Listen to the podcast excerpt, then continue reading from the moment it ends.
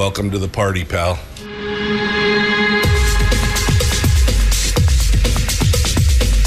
The, the Michael Dukes Show. The greed and the entitlement is astounding to me. What more could you want from a low budget radio program? This is a dumpster fire. That was just BS. It is time to get a new perspective. We know just what you need, and we've got just the cure. Open wide and prepare for a steaming hot cup of freedom. I just don't fathom it. The Michael Dukes Show, streaming live across the world. Live around the world on the internet at michaeldukeshow.com and across the state of Alaska on this your favorite radio station and or FM translator. Good morning. It is the Michael Dukes Show.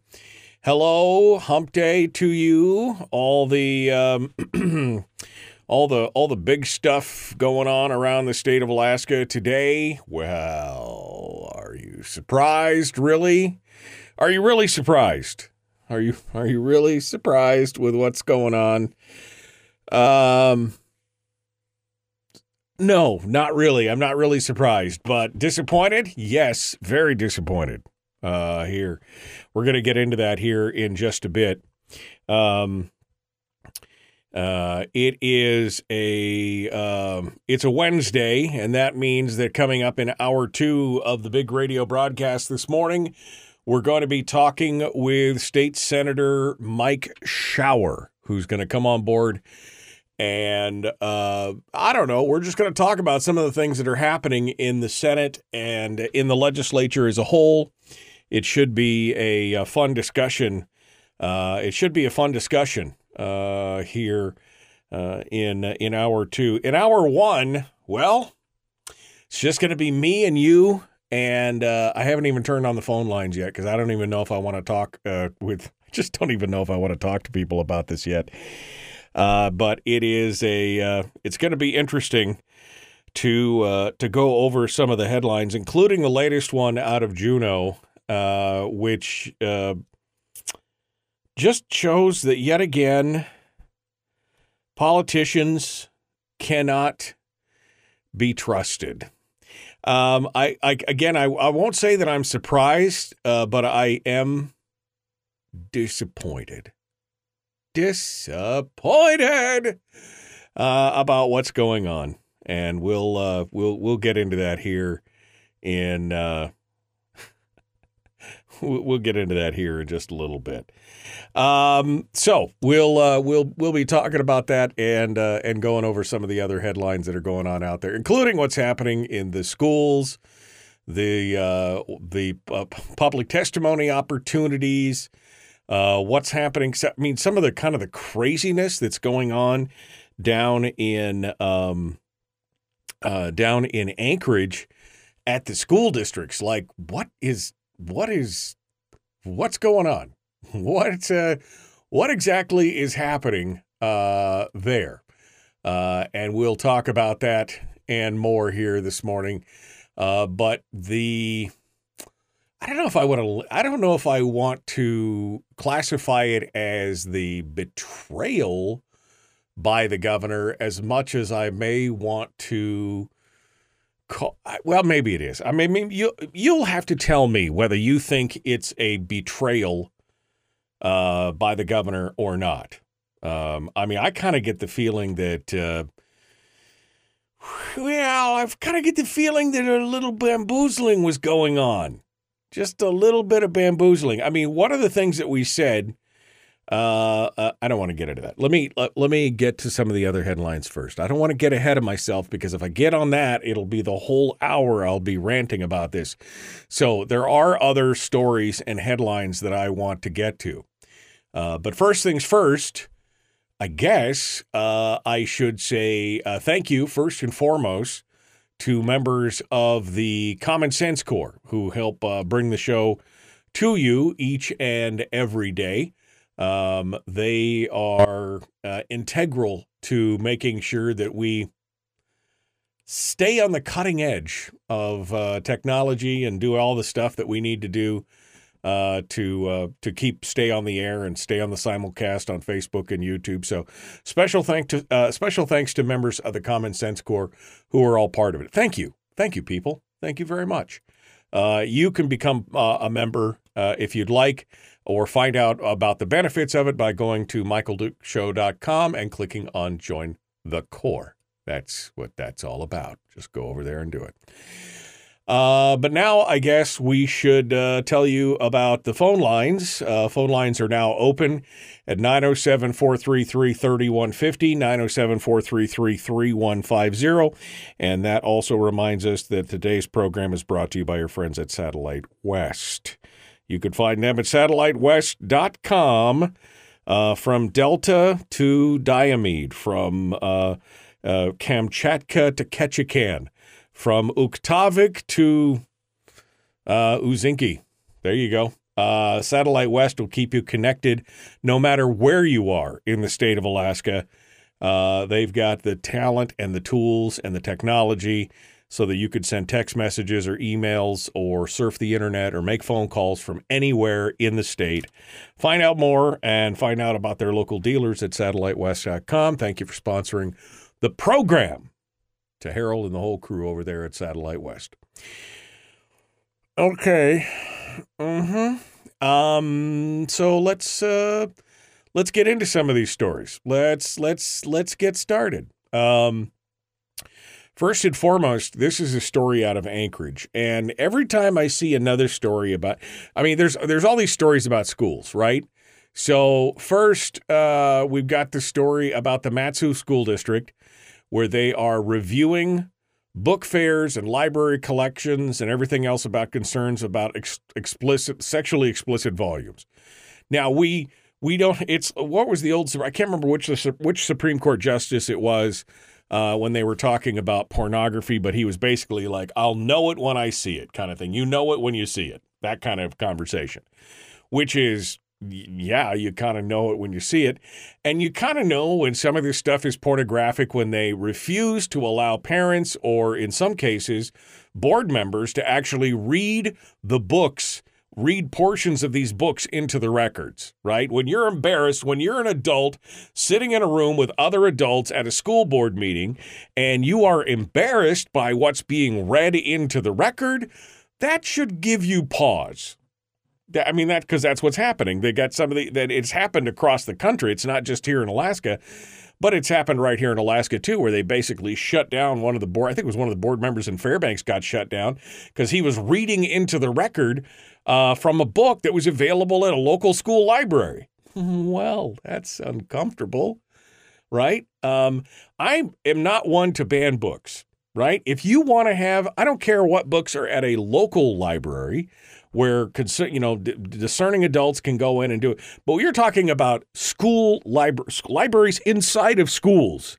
That's a whole different deal than a public library. If you want to have Mein Kampf, a, cop- a copy of Mein Kampf in the local library, I'm all for it. I mean, you know, uh, you want to have, you know, the works of Marx. You want to have, you know, Erica Jong or, uh, you know, some other, you know, whoever. It doesn't matter to me in a local library because people uh, the freedom of expression they need to be able to read. Even things i vehemently disagree with they should still be available if people want to go read them because that's what it but we're talking about libraries inside of stop getting all high and mighty about paul you just want to ban books. No I don't want to ban books. If those books are available in a local library, that's one thing. But libraries that are inside of schools where students can just go without their parental supervision and everything else, and you're going to put explicit material in there? Hey, look, I was a teenage boy once, right? I would, hey, look at this a little bit of smutty pornography mental. I'm all for it. Let's go. And it's you know graphic novels and all this. I'm no, no, no, no. So first you got this story, right? And Mat-Su is now reevaluating books available at their libraries and their school book fairs. And this is in part all due to the fact that there's been a lot of public backlash about this because people are starting to discover what's going on in the libraries, in their schools. I don't think it's unreasonable. I really don't. If you are all outraged and you're some, you know, you've got uh, your parents or an LGBTQ supporter or whatever, if you are all outraged, buy them a book yourself. Okay? And give that to them. But it should not be available to all students at all times. And again, there should be some, there's got to be some, they, here's what they're trying to do they're trying to strip away parental involvement. They want you to park your kids in school and just go hands off and let them shape and mold the future generation. That's what they want. Which is why I refuse to send my kids to public school and have for 25 years. And that's why I have encouraged you as parents to take a hard look at this and decide if that is worth it because the whole intent if you ta- if you take a step back from this and look at this it's very obvious and has been very obvious to me for a long time that the whole intent is for you to turn your children over to the government however you want to look at that and allow them to mold them into the citizens that the government needs And I know there's people out there like I just can't homeschool that. Well, homeschooling is not the only answer. You've got pen, you've got learning pods, you've got uh, Montessori, you've got you know uh, teacher share programs. You got all different. Find a way. Just find a way. Don't turn your kids over to the Romans because they will come back as Romans. So there's that that if you needed another reason why maybe you should consider not sending your kids to the mainstream schools, brick and mortar schools. That's it. Then you got this story out of Anchorage, which just really piqued my interest. Like, what? Clark Middle School. So a middle school, junior high school. What I was when I was raised, we called them junior high schools. Now they're middle schools. And I think now they include sixth, seventh, and eighth grade instead of just seventh and eighth grade, if I'm not mistaken. Again, my kids aren't in public school, so I don't know. You'll have to correct me if I'm wrong. Clark Middle School in Anchorage was placed on lockdown yesterday after an intrusion of several teenagers escalated a student fight into a brawl that had students trapped inside of an office. Oh, what? So this started out as a fight inside the school between two students they one of the students was put inside of an office. Then three other juveniles arrived from outside the school to join the side of one of the fighters, the one that apparently wasn't in the office, because the four then began to take extreme measures to seek entry into the administrative office where the original students, the one of the original students who was involved in the fight was located. So APD said one student was in the administrative office and the other student, along with three high school aged juveniles. So you've got junior highs, middle schoolers, and you've got three high schoolers who are now forcefully attempting to break windows and doors to gain entry into the administrative offices an SRO, a school resource, a police officer who's stationed in the school and assigned to Clark, attempted to restore order while calling for backup. One of the students attacked the police officer. One of the juveniles struck the SRO in the face while another began throwing items at the glass windows while ignoring commands. He eventually deployed his taser to prevent forced entry to the office, and 10 officers responded. 10 officers and they were able to finally remove all of the juveniles. One of them was treated for pepper spray exposure, one was treated uh, in relation to taser deployment, yada, yada, yada. What is this? West Side Story? I mean, we're all going to start breaking it. What were you going to do? What were four? They were so hell bent on break. They literally attacked a police officer, throwing glass. This is where you want to send your kids to school? This is what we're fighting for in the legislature. Let's make sure we get them more uh, more base student allocation. That'll be sure to. I'm sure it'll be used for education. I'm sure it'll be fine. Don't worry about it.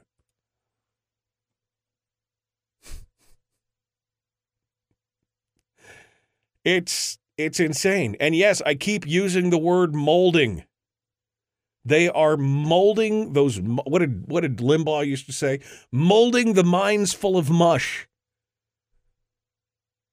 You are literally grooming children to be, you know, be just perfect little subjects, making them government dependent and believing that all this. It, it's. I got to tell you right now. I just got to tell you right now. If you do not pull your kids out of public school, you're making a huge mistake you are making a huge mistake. And I believe that your priorities are wrong. I believe your priorities are wrong and incorrect. And I know people are going to scream at me because, well, not everybody is single parent and do it. You can find, if you care enough, you can find a way. Because sending your kids to the public schools right now, based on just those two stories alone,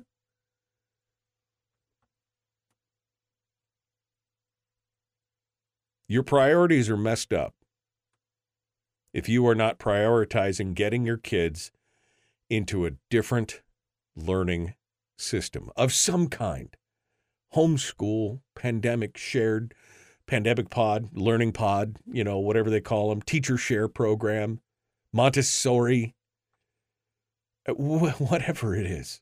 It's going to be better than what they've what they're going through right now. It's going to be better.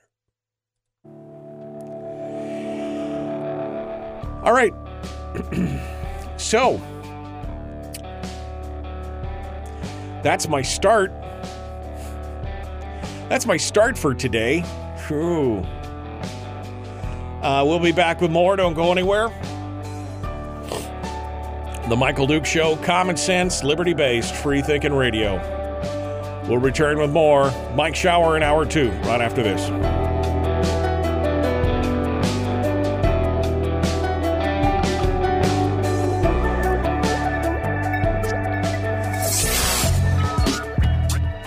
is that? Common sense. Regularly heard on American radio.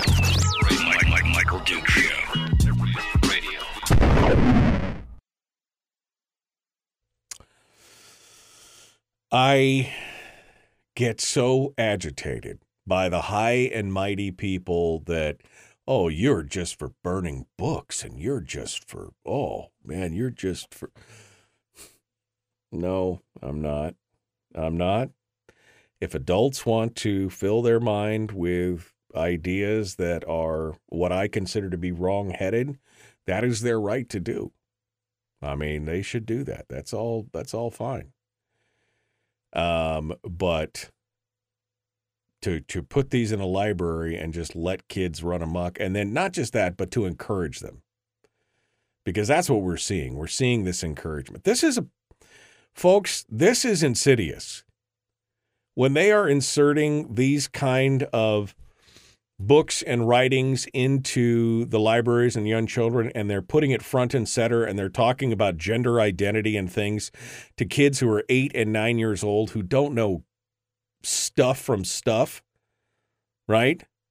Who who just who don't know from shinola. That's the problem because they get confused. Jerica just said something. She says, I know an 11 year old that is having severe issues with sexual development due to be exposed to materials like this. When 11 year old boys are getting oral sex at a church camp and then developing a porn addiction, we have a serious freaking problem. Yes. Yes, we do. And then we get those little blurbs like we read the other day where out of one of these books where they said, oh, porn is a little sugary sweet that you can, you know, but you know, you could, you need to think. I mean, this is what they're. It's sick. It's it's sick. And it's working as intended. It really is. it's the breakdown of morality. You know, you want to talk about the destruction of the family unit. We have allowed them to break down the family unit by purposefully shipping our kids off six, seven, eight hours a day to a government run education camp. And then we're shocked, shocked, I tell you, that the family unit is broken down. Yeah, oh, duh. Working as intended.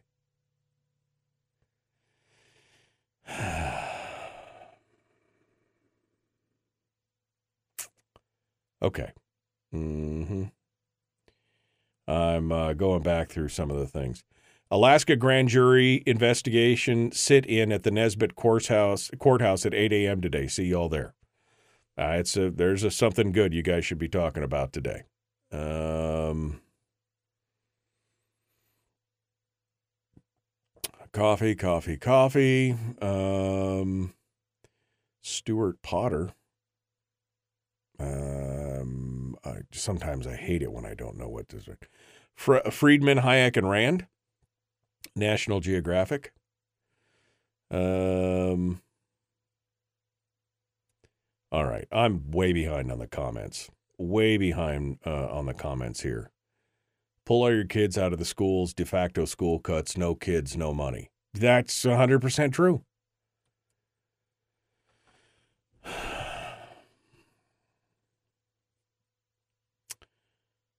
Um, let's see. Two stories. I've read at least six in the last week. Bartlett, Diamond, Clark Service, Tanana. Uh, there's one more that I'm forgetting the name of. Some serious stuff happened to these schools or come out of the staff schools and less. I mean, again, you're right. That was those are just the two stories from today. That doesn't have anything to do with the BDSM teacher and principal and all the texting and every, I mean, all the other stuff that's going on. I mean, yeah, yeah. Okay. Uh, we got it. We got to go. We got to go. Uh, the Michael Duke Show. We got one line on hold. I just see somebody just joined, uh, so we won't be able to get their name before we return. But uh, caller, just hold the line. I'll be to you here in just uh, just a second. Just a second. Like and share, like and follow. Let's uh, let's go. Here we go.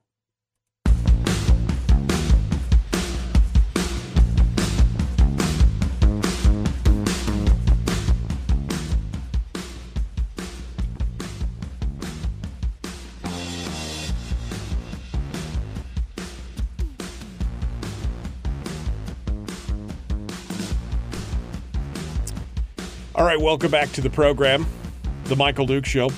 And somebody just made a comment and said, you know, I was just talking about these two stories that I'm just reading today. And Jerica in the chat room made a comment about two stories. I've read at least six in the last week. Uh, yes, she's right. This does not include the stories that we heard about coming out of Clark High School, uh, where the teacher was having an affair with one of the other, some kind of BDSM weird, you know, kind of and and the same thing was going on at Tanana Middle School at Bart. I mean, yes. What I mean, why do I have to go through the litany of things that are going on to discuss these things? No. I mean, there that that's just in the last two weeks. I, just I just don't know what to say. All right, uh, we got one line on hold, and so we'll go over there to take some phone calls uh, before I get on to some of these other stories. And uh, but feel free if you want to call in and tell me how right or wrong I am. I'm I'm all about that. I'll I'll I'll take that as a yeah.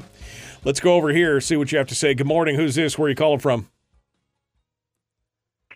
Kelly Nash from Fairbanks. How are you? Good morning, Kelly. What's on your mind? Oh, you know, so much. There's a feedback though, so I can hear myself echo. And now you can't. Um, let's see. No, I think we're good. Okay, so, um, um, I I think for well myself, you know, prior to the pandemic, um, I mean, I was always super involved in you know my kids' school classroom, etc. Anything that was going on, you know. Um, and then when we had to have our kids home, and with the Chromebooks and everything, and I think that's when a lot of us really woke up. Right now, I'm a single mom, and uh, I have a business, and I'm not a teacher, but I can be, and I was. Um, you know, I know that there's people in the Wasilla area that have um, pods for homeschooling. You know, I haven't found any pods here in the Fairbanks area for my daughter, who's a freshman at West Valley. Um, you know, I also formed Interior Patriots, and I literally get calls, text messages, emails, messenger messages. I mean, so often that I think people think that I'm on the school board. Um, our schools are absolutely disgusting. Um, my daughter uh, is at West Valley High School, and she FaceTimed me one day, and the teacher was wearing a robe that was the colors of the transgender flag with a sash on, and uh, that had all these patches on it. And constitutionally, you know, they can't tell him that he can't wear that. So I screamed and yelled about it. Um, I thought it was very inappropriate. I thought that, you know, uh, just the students have a dress code, teachers should have a dress code. Well, move forward a little bit. I called it out that he was a weirdo. Next thing I know, I find out that he was over at Randy Smith Middle School, and he told some eighth grader that she had a nice, nice figure. This teacher is this actually, this is a substitute teacher, and without even a teaching degree, he's still wandering around here. And then the whole Tanana Middle School thing, that wasn't just one female teacher. There was the uh, the husband of that teacher that was involved in it also. You know, um, out at North Pole High School during, you know, when there was, you know, social distancing and everyone was still at school, I had a teacher tell me that she, you know, watched a kid almost die from a seizure and no one would help him. And um, you know, blowjobs underneath the staircases. The schools are absolutely a wreck. They really are. Where I'm at, though, being a single mom and having a business and not knowing where to, you know, put my kid in a pod, like, h- how do I do this? Because trust me, I want to pull her out so bad. Well, I would. Here's what my here's what my recommendation. Yeah, here's what here's what my recommendation is. You you connected with a lot of people. I mean, you started this Interior Patriots thing, um, Yeah. which is a good thing. Don't get me wrong. There, um, connect with those people. Find somebody in there who has an educational background. You know, put it out to your group of friends. Put it out to your group of people that you have influence over, and find out. Or enroll them in some kind of homeschooling program and do it at night if that's what it takes. I know one parent that was a single parent that decided that she had had enough of what was going on. And so she had she had she had kids that were uh, older that were in their mid teens, and so she decided that she was still going to work her job, and she gave her kids you know chores and things to do throughout the day. And then when she got home, she sat down and she did two or three hours of schooling with him through a homeschooling program. She con- she convinced the homeschooling program that she could handle it, and she did and you know two or three hours a night that was what that's what it looked like the kids school was at night uh, she said sometimes they'd get up early uh, on some days and they'd get up early before she had to go to work and do some work and then do it. And then they had the rest of the day because she could trust them at least to be there. And and, and if you've got a high schooler you should be able to trust a high schooler to do that kind of stuff uh, I mean, you have to think outside the box. You have to be, never even thought about yep, some of this. yeah, you have to be flexible to be able to do that. But there are homeschooling programs out there that will build the whole thing for you, and they could do their school throughout the day, and all you have to do is come back and answer questions or check work or do whatever. Especially if they're in the if they're you know in high school. I, I trusted my kids when they went to high school. We just put the programs together and we would check at the end of the day. And if they had questions, they could come see my wife or whatever. But usually they were just doing what they did. They did their work in their rooms. They got it all done. They came down. They did whatever they did. This is, I mean, you you you can find a way, is what I'm saying. Right, I can. And um because yeah, you're right. I mean, every day I wake up and, you know, it's just I'm like, what the heck is going to happen now? I'm, you know, I'm talking to the principal of the school every day. Uh, the people at the school know me, like I am in there all the time, you know. And uh, I mean, one that I mean, it, there's, yeah, I, I'm I'm I'm so over it, and so many, so are so many other parents. So you know what? I never even thought about doing it at night. I don't know why, probably because you know just with. Okay, you know what? Thank you. Yeah. Okay. Well, and let me let me say this, Kelly, and I, I'm gonna do that. uh, Kelly, let me say help other people do it. too. You're right, Kelly. So, but let me say this as well, and I don't mean this as a slight to you because I know you've done a lot of good work in the interior. But let me ask you this: What's more important in the long run?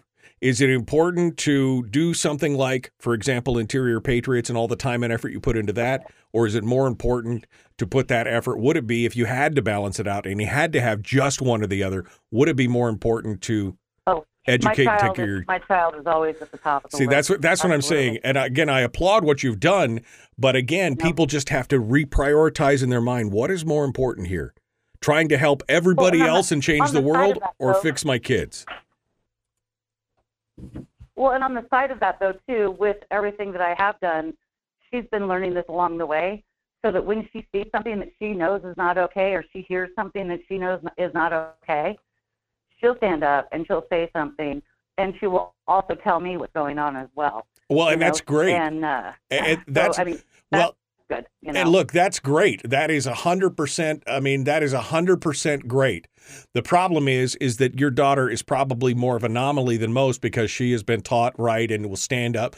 There are many kids out there who go there and they just go, "Well, mom and dad told me to to pay attention and trust what the teacher said," and so this what we, and then you come back and you can't figure out why your kids are so different when they come out of high school or they go to college and they do this kind of stuff. This it's got to stop, Kelly. It's got to stop. That's that's the yeah, it, that's does, it, it has to. yeah. All right. Yeah. Well, thank you, Kelly. You know, those books that you're talking about, when Matt Sampson, can I say one more thing? yeah, go ahead. um, when Matt Sampson was on our school board, um, he pulled, he went around, he was pulling some of the books out of the library, and at one of the school board meetings, he sat there and he started reading uh, one of the paragraphs in the book, and um, the president of the school board, she got really uncomfortable and wanted him to stop reading. But yet, these books are in the school. Like we sat there and watched the same thing that happened in Anchorage, you know. Right, right, Um, right. And then we find out that it's actually, it wasn't people in the school that were picking these books. It was parents that sit on these committees. you know. Right, right. And uh, so, you know, but we've been trying to place people on these committees because any parent, you know, if you get in there, you know, you gotta. I mean, that's the thing though too is you can get some whack job in there, you know. So Well, again, or anyway, people with an hey, Mike, agenda. thank you so much for. Uh, Yeah, or people with an agenda, Kelly. That's the problem. Is that they're not just whack jobs. It's working as intended. I- I'll be honest with you. It's working as intended. That's what they're trying to do. Thank you for your call. Uh, let's go over here. Good morning. Who's this? Where are you calling from? Uh, Dustin from Fairbanks. Hello, Dustin. What's on your Good mind? morning. I haven't I haven't listened to you. Yeah, I haven't listened to you in a while. I, I admit I've kind of like tried to gone away from the negative, not negative, but just the depressing news of everything. Sure, sure. Um, and this morning I started listening. Yes, this morning I started listening to this homeschooling thing, and just to talk about um, this again and, and give the last caller some hope. Uh, we had an experience where we spent the money and uh, put our kid in private school, and he came home very frustrated, um, very upset. He's already kind of a quiet kid, and later find out like he had a boy at school that would be holding his hand and kissing him, telling him that they're, they're, that they're two dads, making him play family every day, and he's only six years old. And you know we we have strong Christian values, conservative, and we would spend the nights trying to trying to figure out why he's so upset, why he's agitated with us, and then try to teach him like that. That's not what we believe. That's not what how God intended it to be. Right. Um, and and I would pop in and uh, on on parent days, and I would witness this um, on the playground. And and where's the teachers? And we're paying you know tens of thousands of dollars sending to private school. Where, where's the teachers um, in in this? Um, and so we did homeschooling, and there he's done in like three to four hours. He doesn't learn with the herd. He's seven years old now, and he reads. He, he's reading junior high level books. Right. Exactly. I mean, it's it can be done, right, Dustin? I mean, that's that that's what it is. I mean, it can be done. It it find a way. Find It- a way. It, it, it, it, you got to find a way. Like you mentioned, do it at night. Like uh, we're small business owners. My wife works at home, um, and, and we're fortunate we can do this. But she says he's done with reading, writing, arithmetic, your your most important values, right, in three to four hours. And Right. he's playing the rest of the day. Yeah. Um, and, and he's a whole new kid again. Yeah, no, absolutely. Um, and and I talk to, and I talk to 30 to 40 people a day individually here in Fairbanks, and there's a lot of really frustrated people that, uh, just like Kelly last caller, they they they want out, but they can't financially. Right. Um, they they struggle to find that the way to do that. I recommend going to a program like IDEA, the Interior Distance Education Association there in Fairbanks or in Anchorage or in Wasilla. They will work with you. They will help you. And you're right.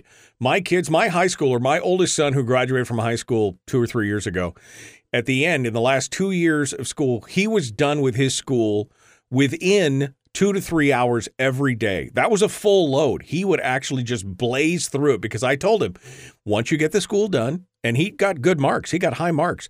I said, once you get the work done, you have the rest of the day to yourself. You can do whatever you want to do, do your chores, you're done. The rest of the day is yours. When he discovered that, that kid was getting up at seven o'clock in the morning on his own, burning out the school by 10 a.m., and having the rest of the day to do whatever he wanted to do. That's it, he did not have to learn with a herd, like you said. That's a that's a prime prime reason there. Exactly. Uh, Yeah, this this herd learning, um, and we we're watching our kid. uh, We'll we'll, we'll see his light on um, at 11 o'clock at night. Walk in there, and he is reading a book, literally um, a newer, updated encyclopedia about different animals. Right. And and the kid is just ignited, and he wouldn't have gotten that in public school system. No. he would have been right with the herd and would not have excelled. it develops the love of if you can develop the love of learning in a child you've done the job pretty much everything else handles itself if you can develop that love of learning dustin. Thank you for your call. I'm sorry i'm up against the break. I gotta go. We're gonna be back. I got more lines on hold. Thank you dustin for your call. We'll continue the michael duke show common sense radio. Back with more after this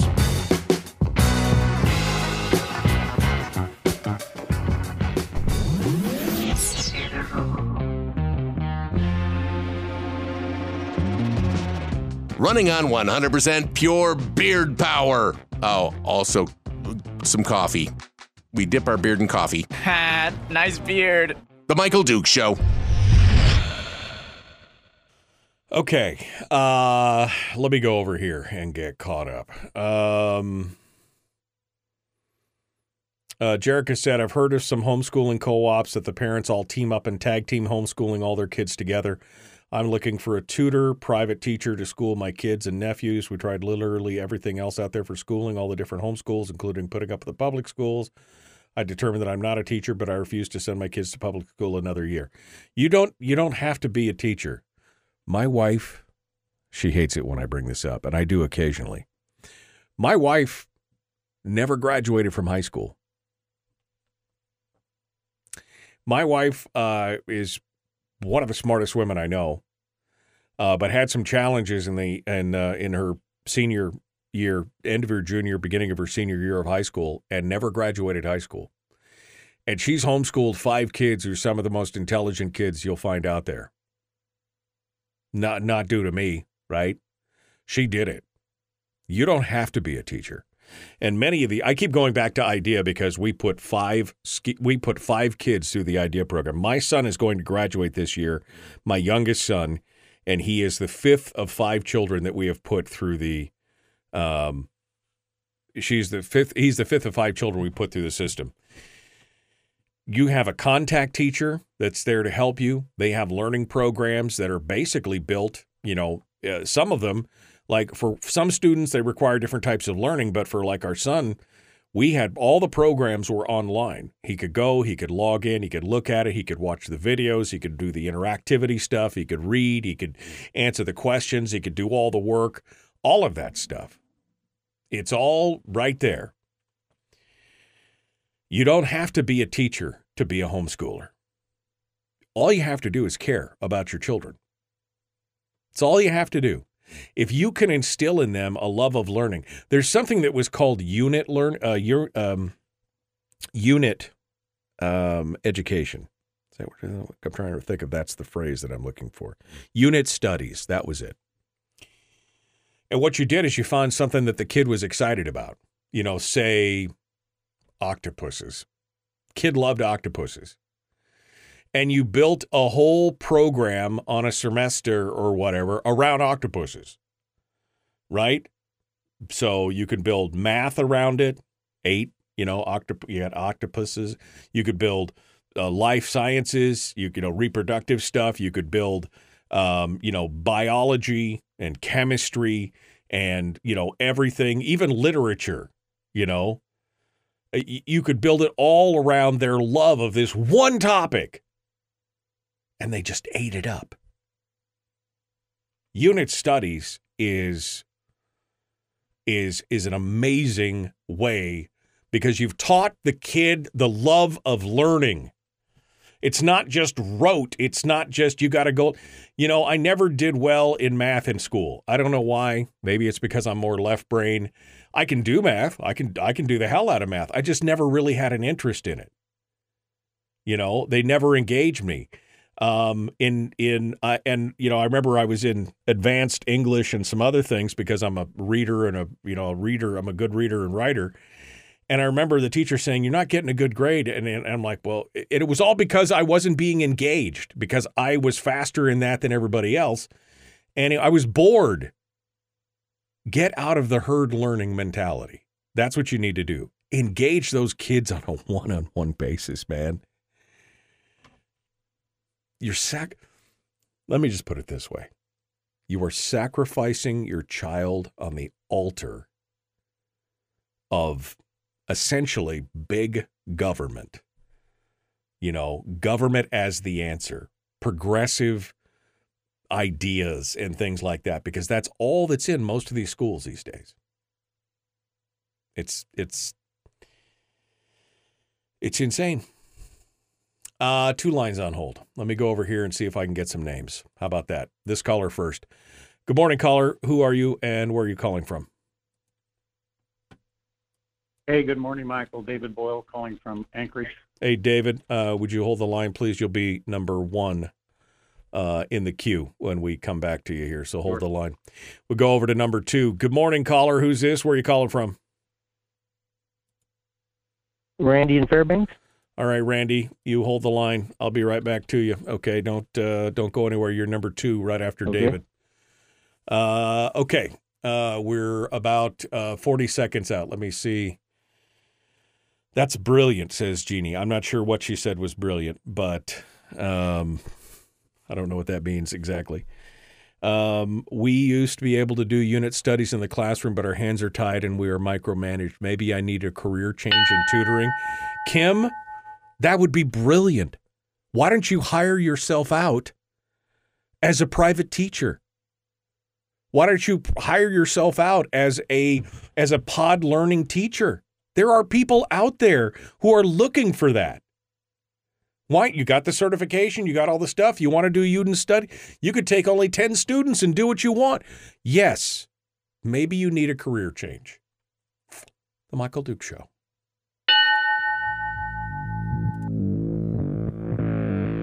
Public enema number one. Oh, wait, sorry. Uh, enemy. Public enemy number one, which uh, makes more sense. On the other hand, he's a little bit of a pain in the uh, Michael Duke show. Mm, ah. Wow, this is not how I was expecting this first hour to go. I'll be honest with you. Uh, lots of reactions in the chat room. Lots of folks calling in this morning. Uh, David Boyle is on the line from Anchorage. Uh, he wanted to sound off this morning. We got a couple other lines on hold. Let's go over to David. Good morning, David. What's on your mind? Hey, good morning, Michael. Did you say you weren't very good at math? Uh, I am not the best. Well, in school, I wasn't the best at math. Let me, you know, I can do basic math and even some algebra, but beyond that, I just didn't have an interest, I guess, is what I should have said. It just wasn't something that really piqued my imagination. Well, in that case, you you sound very well qualified to be either on House Finance or Senate Finance. This is true. This is not, you are you know yeah, that's exactly right. Anyway, I wanted to talk about um, that. You know, Senate Bill 52, which is Senator Löki Umlaut Tobin's bill to increase the uh, BSA by a thousand dollars per student. But they're working magic here. Uh, the the fact of the matter is, it's not going to increase per student spending by a thousand. You run that thousand dollars through that foundation formula, and it comes out to about twenty four hundred dollars per student is what the increase will be, over thirty percent. Eh, This is based on the numbers of uh, again running it through the. This is how the forty-four thousand students in the Anchorage School District get funded, as if they're seventy-two thousand, right? Something like that. That's correct. And yeah, the um, there's about a little over 128,000 students in uh, K-12 public schools in Alaska. But when you run it through that sausage grinder called the foundation formula, it ends up a little over double, about 258,000 students. So what they do is they take that 258,000 students time the $1,000. But what you do, so you get 258 plus million dollars is the increase that they're asking for. But then you have to divide that by the actual number of students, and it comes out to about a little over $2,000 per actual student. However, the other thing you have to do in the formula, remember they're all mu- multiplied. The only one that's not multiplied are the correspondence students. So you have to back those out because they only get 90% of the base BSA, which is today $5,960. So you end up, when you back those correspondence students out, you actually get about $2,400 per student increase. Well, uh, I gotta, t- I gotta tell you that is uh, not surprising. Uh, again, this is all about the money. Don't forget the hold harmless thing, by the way, too. By the way, uh, we start pulling kids out of school and all this other kind of stuff. It's all basically working as intended, David. More money for the schools with less ways to pull money back, and uh, that's just what it's all. That's what it's all about. That's uh, that's what it's all about at this point. Yeah, and, the, and that, go ahead. No, no, go ahead, go ahead. And the other thing is this: the foundation formula for funding K-12 education is, is really broken. There's so many faults in it. You know, for example, the special needs factor that includes uh, it, it includes uh, vocational tech education, which is in and of itself a separate factor of 1.015. The special needs factor is 1.2, which includes vocational tech, uh, the special needs kids, and the English language learners. Now, here's an interesting fact. In the Anchorage School District, 58% of those children that are designated English language learners, their primary language at home is guess what? English. so there's a little bit of fraud going on here, at least in the Anchorage School District. Well, David, you're pointing out, you're making my points for me, my friend. You're making my points for me. Uh, I got to let you go. I appreciate it. I got more calls on hold. Thank you for being part of the program this morning. Thank you, Michael. And sounding off. Let's go over here. Randy is uh, up in Fairbanks. Uh, Randy, what's on your mind this morning? Hi there, Michael. This is Randy uh, in Fairbanks.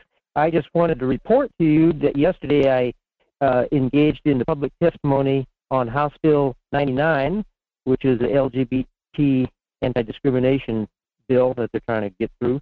They were discussing it in that committee and taking public testimony, and I called it a sneaky bill.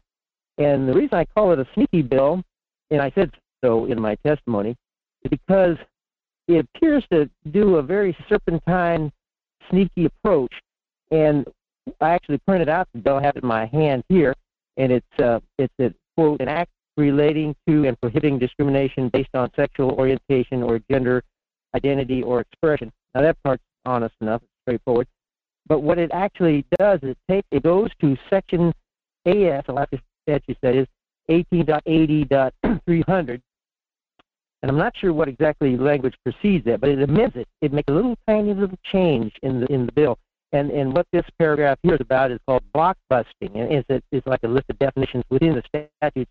Blockbusting means an unlawful, unlawful discriminatory practice by a real estate broker, real estate salesperson, blah blah blah, uh, benefits financially to represent directly or in, anyway goes on and kind of uh, your eyes over reading it. Uh, will or may occur uh, that a change has occurred or will or may occur from a composition with respect to race, religion, sex, color, or national origin origin of the owners or occupants of a block, neighborhood, or anyway, it goes on there.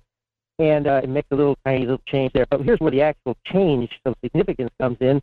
In the next section of that, it has some little more definitions, and uh, it said it's what it what it's sneaky about is it's trying to change the definition of sex instead of coming right out Right. and putting uh, as a new category in the daylight and saying uh, not only can you not discriminate in employment and all these other fields, uh, you, you can't. This includes sexual orientation, gender identity, and gender expression. Expression. What they do is in the list of of, uh, of definitions, they redefine sex, and it says, "quote Right. sex includes sexual orientation and gender identity or expression."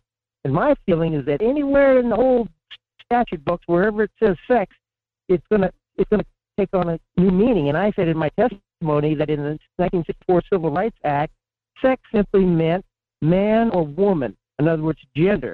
It Right. didn't pertain to somebody's personal preferences in the bedroom. It had nothing to do with that. Right. But they Well, want to change the whole I- meaning, which will be like a, a time bomb. Yeah, no, I and I agree with you, and I think you and I have discussed this before, uh, and I agree with you. I think that's one of the more problematic aspects of this is again trying to redefine what the, whole sex thing means, but also the fact that this that all these things that they're trying to talk about in these bills are already covered by other federal laws. We already have other laws against discrimination and everything else, especially in housing and things like that. This is an end run around. That's what this is about. This is an end run around. And I agree with you, Randy. Sneaky is the word that I would use as well. Uh, I appreciate your call. Thank you so much. We are up against the break. I didn't even get to my story about the governor. Wow. Uh, that's okay. That's okay. We're going to get to it hopefully here. Uh, waiting on State Senator Mike Shower to join us in hour two. We look forward to talking to you then. The Michael Duke Show, common sense, liberty based, free thinking radio. Be kind, love one another, live well. Hour two, dead ahead.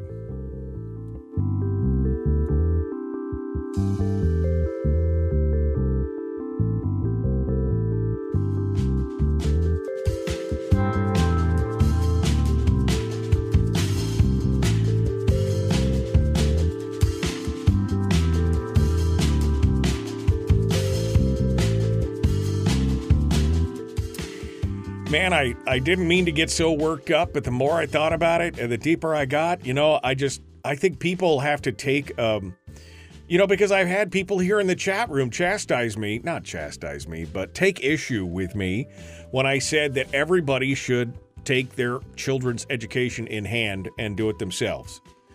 And they're just like, well, I can't, I won't, I couldn't do that. There are ways to do it.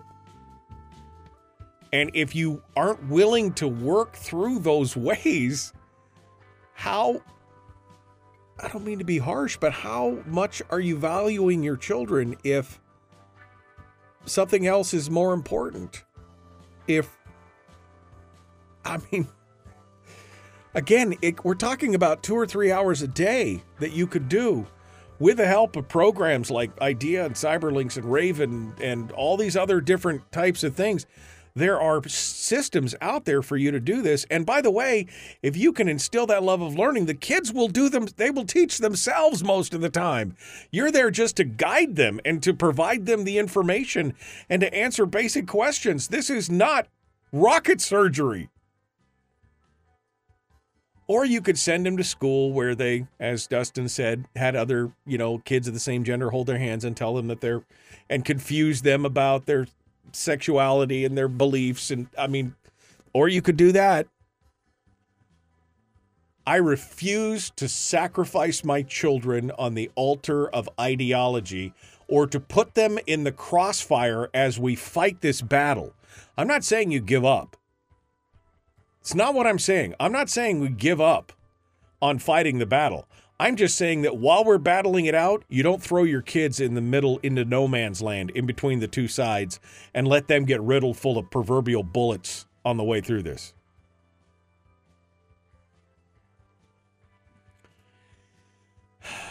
Anyway, there we go. Bill says you could talk about the governor when Dozer sleeps in. Well, uh, I guess we'll see. Uh, we'll see what we'll see what what's going on here. I guess we'll see what happens. Um, I, I mean, it wasn't just me, right? Last week he told me he was going to be here this week, right? I mean, right? Okay. Um, David is, of course, correct, um, says Donna. Correspondence program children get a fraction of the dollars for each correspondence child, and the school district gets the. Yeah, they get like what? Most school districts are averaging one point what five or something, one point seven, depending on the district, and homeschoolers get 0.8 or 0.9. So they get a fraction of the money, but again, they have the fraction of the overhead too. I mean, it it kind of evens out in a, in one way, but yeah, it uh, yeah.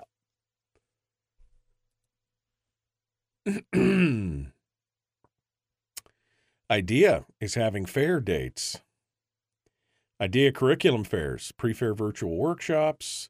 You can do it online. Soldotna, May 2 3, Anchorage, May 4 5, Fairbanks, May 8 9, Juneau, May 11th. Where's the Mat-Su? Where's the Mat-Su? Is there no curriculum fair in the Mat-Su, Sandy? Um,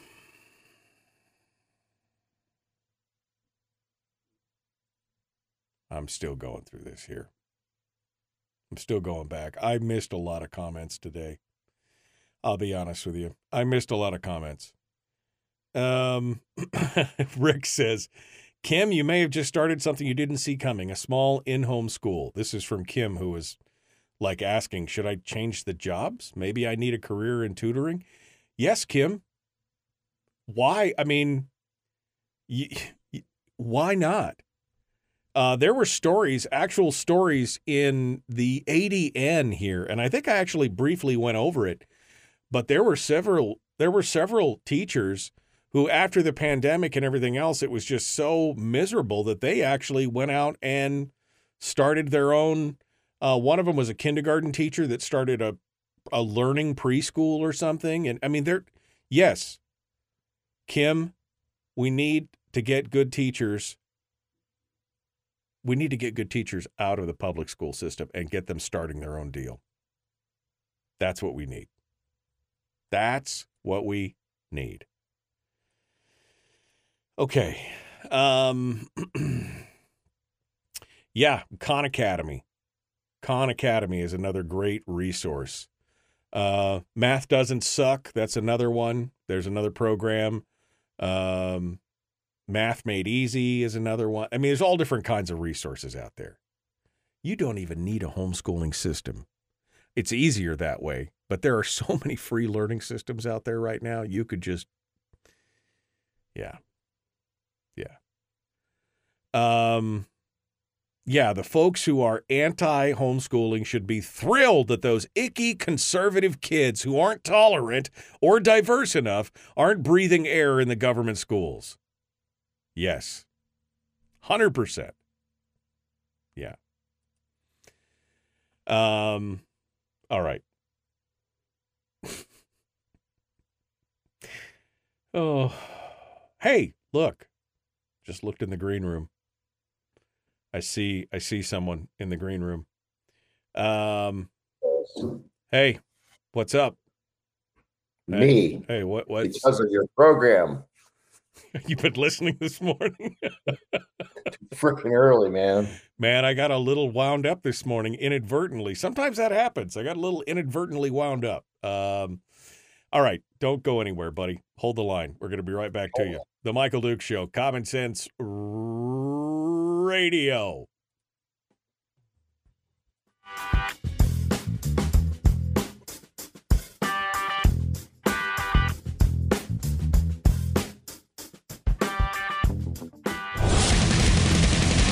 Whoa, buddy. Put that thing back in its holster. We haven't gone anywhere.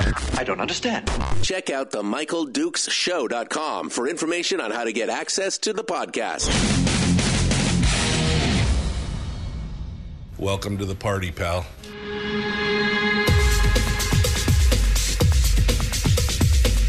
The, the Michael Duke Show. The greed and the entitlement is astounding to me. What more could you want from a low budget radio program? This is a dumpster fire. That was just BS. It is time to get a new perspective. We know just what you need, and we've got just the cure. Open wide and prepare for a steaming hot cup of freedom. I just don't fathom it. The Michael Dukes Show, streaming live across the world. All around the world on the internet at michaeldukeshow.com and across the state of Alaska on this your favorite radio station and or FM translator. It is the Michael Duke Show. Good morning and hi, how are you? Goodbye. Goodbye. Uh, we got uh, we got hour two right now. We just finished up. I was trying to get through the headlines, but I only got to two, and then I exploded, and then the whole uh, the the the call started, and um, folks, it it it was a bad one. Last hour, a little bit ranty, a little bit ranty, but people were agreeing with me, so apparently I touched a nerve somewhere on that. We might talk about that with State Senator Mike Shower, who's up next. I know I want to talk with Senator Shower about the news that uh, came out yesterday with the meetings with the governor. I want to talk with him about that. He joins us right now uh, to say hi and good morning. So let's say hi and good. I can't unmute my guests because they chose to mute themselves. Hello, sir. Uh, how are you this morning? I never even touched it. I don't know what happened. I don't know The what hatch just blew. It, it just just happened. Uh, good morning, my friend. How are uh, how are you doing? What's uh, what's what's happening? Well, I'm still in Juneau, and nothing's changed. Would that surprise you? No, no, not really. I mean, this is the this is the Einstein SSDD, right? I mean, it's just kind of the same definition of insanity over and over and over again, expecting different results, but it's not going to happen. Um, uh, I got some things I want to talk to you about today, my friend, and uh, I'm going to start off with this story, which I should have gotten to last hour, but I didn't because we started talking about schools. Um, and you you said you listened to a little bit of it in the last hour. Did I did, did I mean Might have picked up a piece or two of something. yeah. Mm-hmm. Uh, I guess I should ask you this: Am I wrong? I mean, should we be sacrificing our children on the altar of public education to, you know, to all the vagaries of, uh, you know, the diversity and equity, the ESG, the the other? St- I mean, or should we be looking at our children as our most valuable commodity and saying, whatever I have to sacrifice to teach you myself was probably a good idea? They had a guy last summer, or maybe it was even 2018. I think it was 2018. I know this will sound weird at first, but bear with me for a moment. So we were just, you know, running through neighborhoods, campaigning, meeting people, doing the thing. And this guy he was uh he was clearly a veteran when I walked up. I mean, nice sunny day, middle of summertime, somewhere up in the valley. I can't remember the exact place, but he's a big dude, almost looked like a Pacific Islander. You know, those are big boys, you know, like the rugby player types and stuff. And but he had on like the veteran shirt. I think it was Army. Walked up and started talking, you know, hey, veteran as well, you know, just running for office. And he's like, Oh yeah, I've heard your name. And he's like, I got a question for you. That's what he said first. And he's like, What's our most valuable resource? And I think he was expecting the standard answer apparently last go, oh, well, oil, you know, the permanent fund, whatever. Without even hesitating, I said, Our people. He's like, You got my votes and my nine family members. He's like, Nobody ever says that. Um, I make the point, Mike, that to say this, to agree with you, what is our most valuable resource? I mean, these things we're talking about of, you know, natural resources, oil, logging, minerals, whatever, all important, but it doesn't mean much if you don't have people. And it doesn't mean much if your people leave this state because it's a terrible place to live, because taxes are coming, because government's too big, because there's not good jobs. They even talk about the education system. I think we said that a week or two ago. We can have the best education system in the world, pour a ton of money to it. What's the point of even having that if all the kids are going to leave after going through it because there aren't any jobs? Because the only good job you're going to have left in this place is the state, because this government and this legislature are focused on increasing government. That's what they're doing. Mike, this I've, I've told you the thing. This is a tax and spend legislature. The only conversations I'm seeing how we're going to tax and raise money and spend it, or let's put that in reverse order: how much we're going to spend and how we're going to find the money to pay for it. Right. Not one conversation about reducing the cost of government anywhere, besides maybe from the Senate minority and some members in the House. I haven't heard any conversations at all, Mike. Nothing on reductions. Everything is how are we going to raise more money to pay for all the stuff we want to spend it on. That's literally the conversation. It's all about money, money, money. How do we get more of it to spend it? That's it. That is the conversation taking place in Juneau. This whole thing about, you know, I mean, maybe Mike, maybe the governor is going to, you know, do some vetoes or some line item vetoes, perhaps. Um, I know I've heard him talk about it, but nowhere in the legislature is anybody talking about how we're going to reduce the cost of government. Senator Hughes has the Sunset Commission that other states are using. Um, we've been talking about that for a couple years now. That brings in outside auditors and has an agency with authority to to you know start killing programs and looking at stuff when they're no longer useful or drive efficiencies. But well, know, let's get let's. I, that's that's off the the topic a little bit, but it goes back to the point of the funding because you're getting there, right? About well, all we're spending money on it, and we home look, man. It's it's an unfair question to me because Michelle and I homeschooled our kids for a good portion of their education. Why? We saw garbage from the curriculum. We saw garbage in the schools. We saw gangs and terrible culture. All kinds of things we didn't want our kids exposed to. And so, if you want to talk about homeschooling options, about magnet schools, you want to talk about backpack funding for the kids, so parents and schools or and kids have options. Well, uh, that's I, I, would prefer that, brother. So I'm not going to be the guy that's going to be telling you, well, every kid needs to go into the public school system and and you know be twisted upside down with indoctrination of all kinds of garbage and have to put up with that stuff. No, I don't. I don't agree with. Well, let me tell you why. Let me tell you why we're not surprised that the legislature as a whole, especially even amongst a lot of these newer members, is all about the spending. Why? Because most of them are products of the public school system, where they are told day in and day out. First of all, they're told by mom and dad listen to your teachers. They're the authority. They know what they know what's right. They know what's good. And then they release them into the wild and put their kids in the school and go off to do whatever they're going to do. And then the school has taught them for 12 or 13 years that government is the answer to every question that if there's a problem, you should turn to government for those solutions. You shouldn't look at yourself in the mirror and say, How do I solve this? You should go, Government should solve this. And if you feel that there's a problem or an inequity or injustice, you should look to the government to solve the problems. And so, government is the solution to every question or every problem. And is it shocking that when these people grow up, they go and they become part of this and they say, Well, we need more government to fix whatever the problem is, not realizing that government is the freaking problem. Sometimes.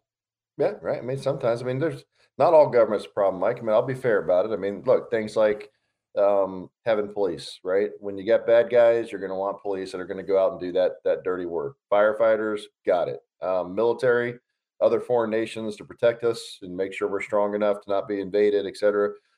Got it there are some functions that government does that we have agreed are okay and collectively we're, we're going to pay for it right? And that's that's that's fine but government a long time ago my friend expanded way beyond what i think the founders of this nation and individual states ever dreamed could possibly happen.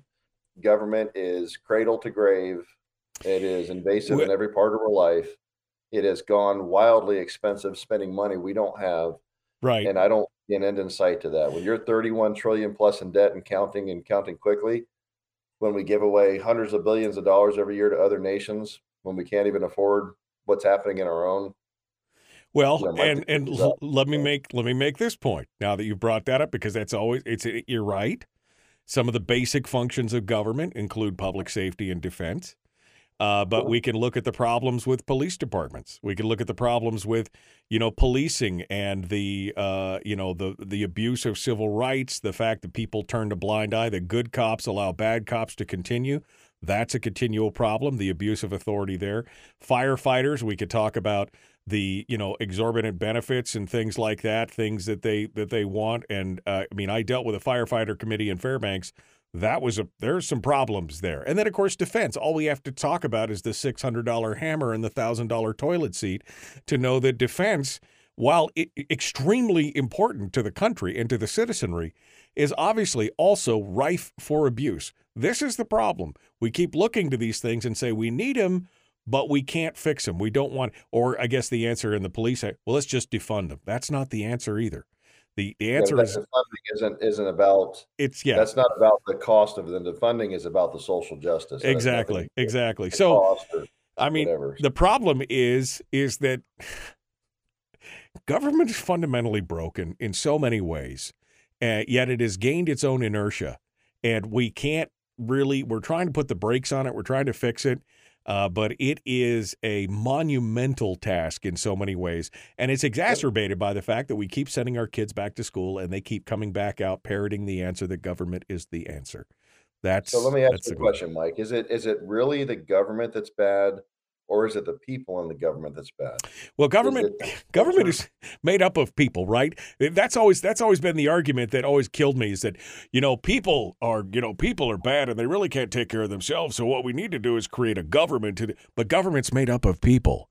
Well, yes, but the right kind of people. You know, we need Yeah, to. the right kind know- of people don't necessarily percolate there. My point of saying that, you remember one of our founding fathers said something to the effect of, I believe it was George Washington. Don't quote me if I'm wrong. Somebody will, of course, say it in the chat room, but um, I believe it was George Washington that said that this experiment only works with a moral and just people. And that's not the exact quote. I'm paraphrasing what I remember of it, but Mike, if you don't have a moral and just people anymore, if you have a culture that is rapidly devolving, which ours is, what do you think is going to happen with those very people that go into government? What do you think is going to happen with the shootings that are taking place? We talk about this all the time. That is just a one small microcosm of it, but it does show the bigger picture. Mm-hmm. We all grew up, most of the people in this chat room on your program, a time when pickup trucks could have a rifle or shotgun in the school parking lot all day. Nobody stole the gun, nobody took the gun, nobody did anything bad with the gun. We used to march through school with our rifles that were functional rifles to go to the shooting range that was in the high school. Never once did we have a shooting. I don't even remember that back in the 80s growing up. It's not the weapons, Mike. It's not the government. It's not the structure. It's the people in the devolving culture. And those people go from the education system, a devolving culture, into government. And you think this is a surprise that we have an unethical and immoral government, people doing illegal stuff all over the place, things you're talking about? Of course. But it goes back to those founding principles. If you don't have a, a just and moral culture, you're going to get a government that is not just and moral, brother. And look where we are today. What you're talking about is much more base to me than you know just some bad people. It's a much bigger problem. I don't know what else to say to that. Yeah, no, I, uh, I, I, I, uh, I, I agree. It's a huge problem. It's a huge problem. Um, I, I don't, I just, I don't know what to say. It was John uh, Adams, by the way. Um, all right. Uh, there's always a critic. I- it's, it's me. It was, it's fine. I'm not, it wasn't criticizing. I make a good point, and if I get the wrong one, they're just going to say, "Oh," then they're going to focus on that as opposed to the the concept behind it. No, no, Whatever. that was can look at the that was me, not them. That was me saying it, just not just so that you know, I wasn't criticizing you because you're right. It was John Adams that he said our Constitution was made only for a moral and religious people. It is wholly inadequate to the government of any other, and it's the truth. If we have no morals, I'm happy that without a full cup of coffee, I remember the concept behind it, if not the exact quote Exactly. who said it. Hey, it happened. we got to paraphrase it in today's vernacular. of government uh, government uh, schooling right here, pal. At least Yeah. I remembered the basics. Exactly. Uh, Mike Shower is our guest. Uh, we're up against the break, um, and we're going to talk about the governor uh, in the next segment and his new proposal and um, why we may be, uh, again, not surprised, but more disappointed than we should be. Uh, we're going to be back. Uh, the Michael Duke Show. Common sense, liberty based, free thinking radio. State Senator Mike Shower is our guest. Back with more right after this.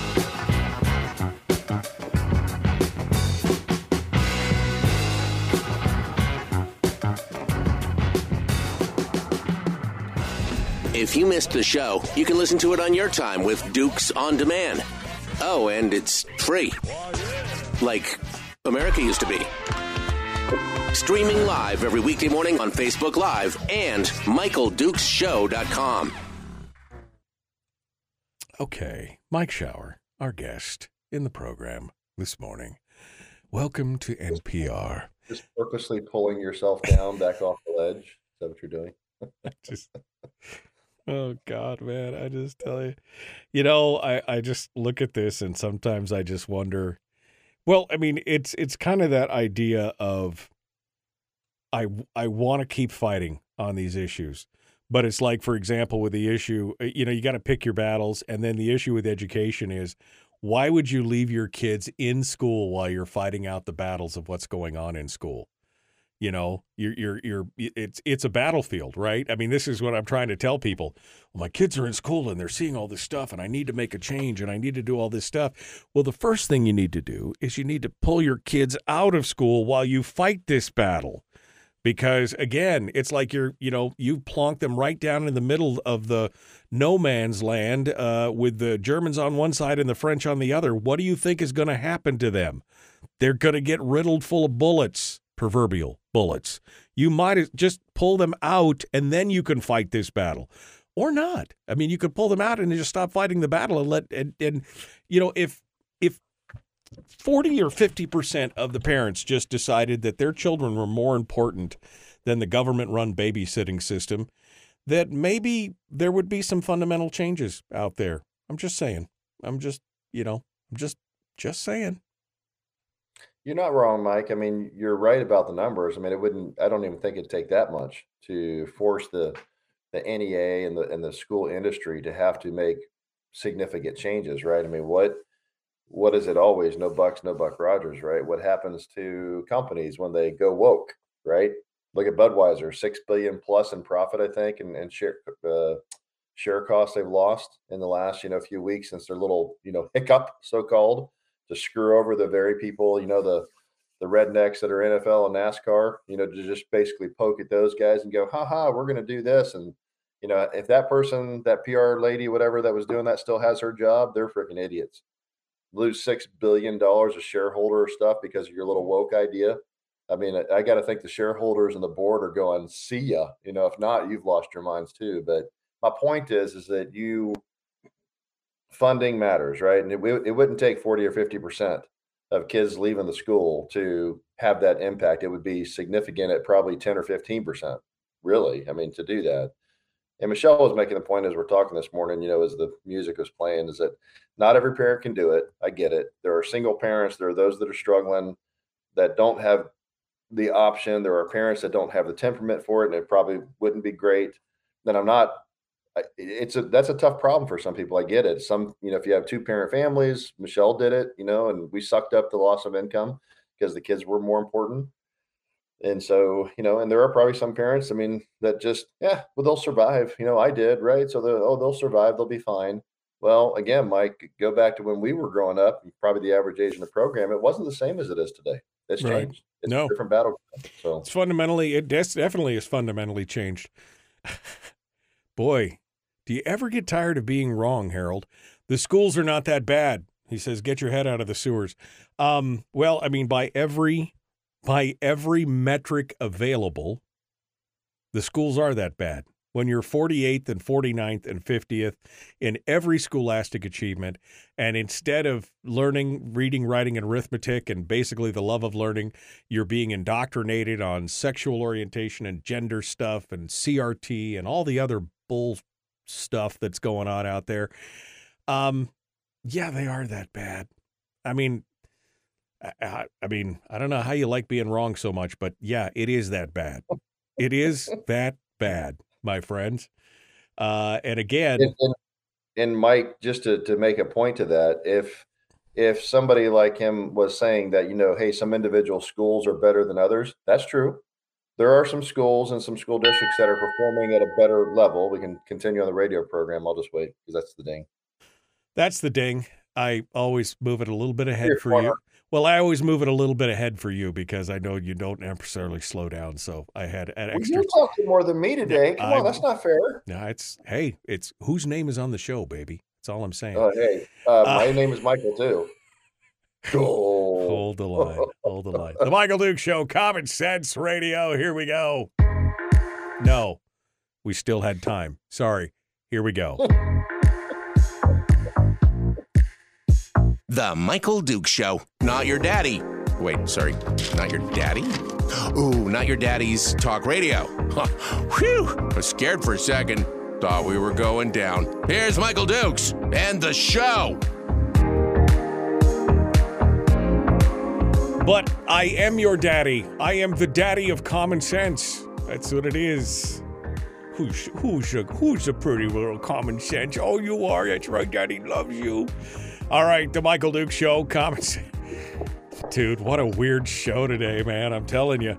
Mike Shower's, our guest uh, here on the program. Um, and we're talking about, we've still been talking about education. You were making a point before I so rudely interrupted you with returning to the show. I Hit show. me with the ding. I hit It you says with a ding. about whose name's on the program. And I go, well, mine. Yeah, I know. It's exactly.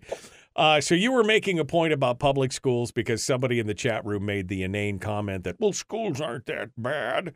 Uh, okay. Some of them are. Um, some of them are. Mike, I mean, that's what I'm trying to be fair because there are some schools in the state that are performing reasonably well. There are that are not bottom, but you know, as when you have to look at the whole picture, because we have to consider the whole picture, right? I can't just go, well, those two schools are great, the rest of them are terrible, but hey, so it's fine, just throw more money at it.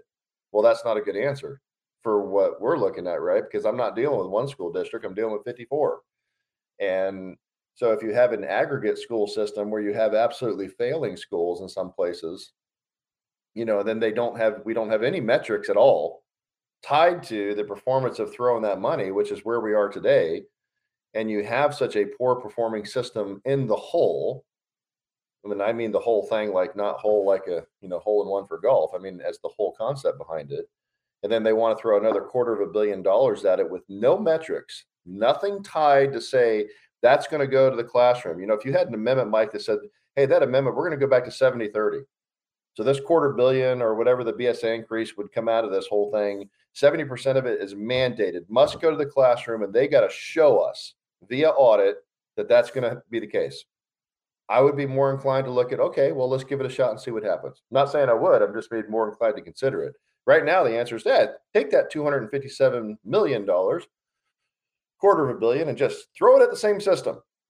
No, no accountability, no metrics, no, no reporting back to the legislature to tell us how that's going to work.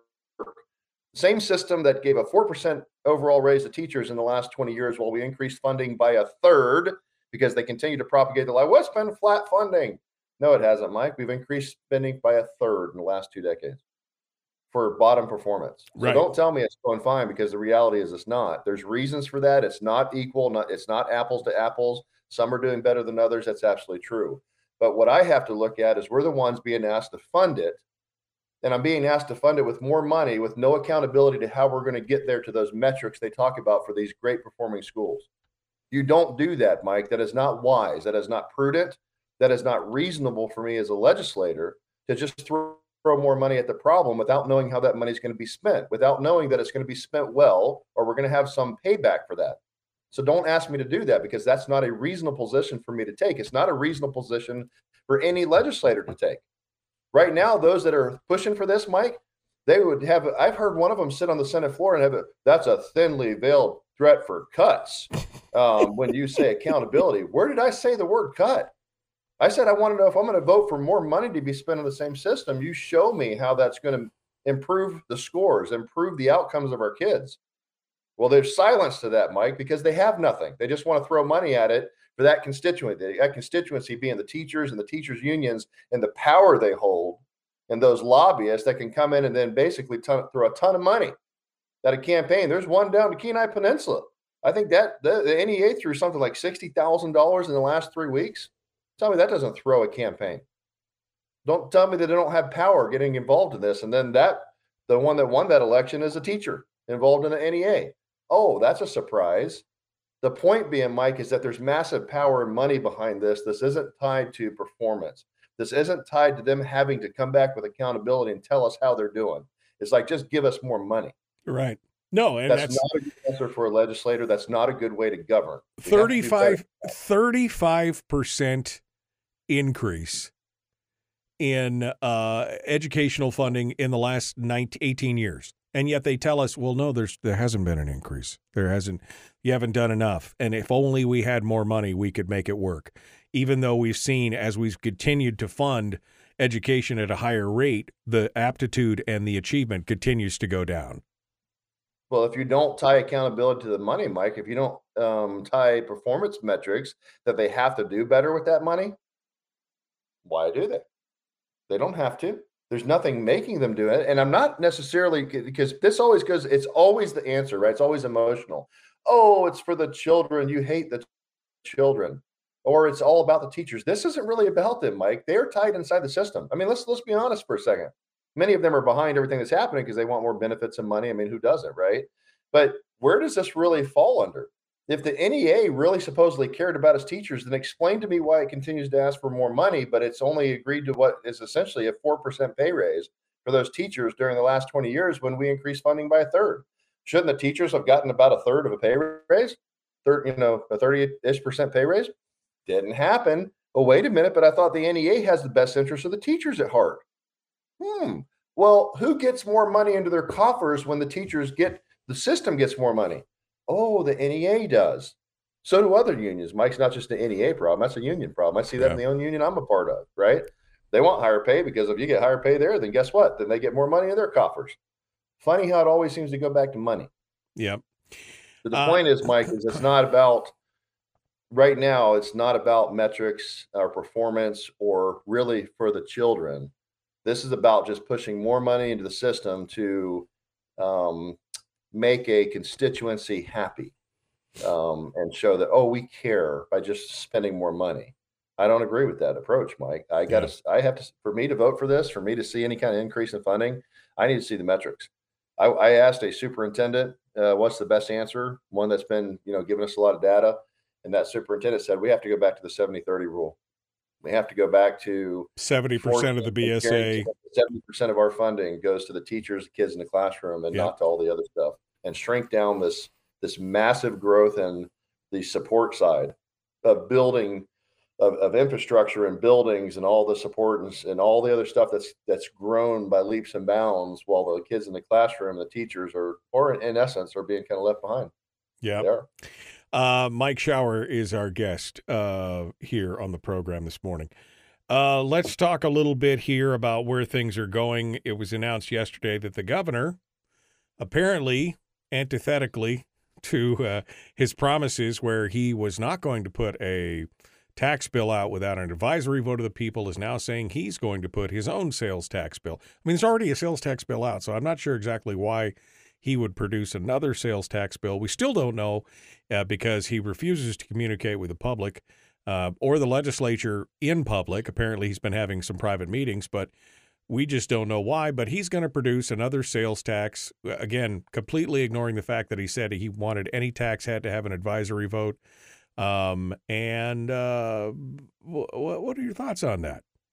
Well, I don't, I don't know. I mean, there's definitely meetings taking place, Mike. You're hearing about them all over the place right now. So I will say one positive that is at least the governor and, and the legislature are communicating back and forth.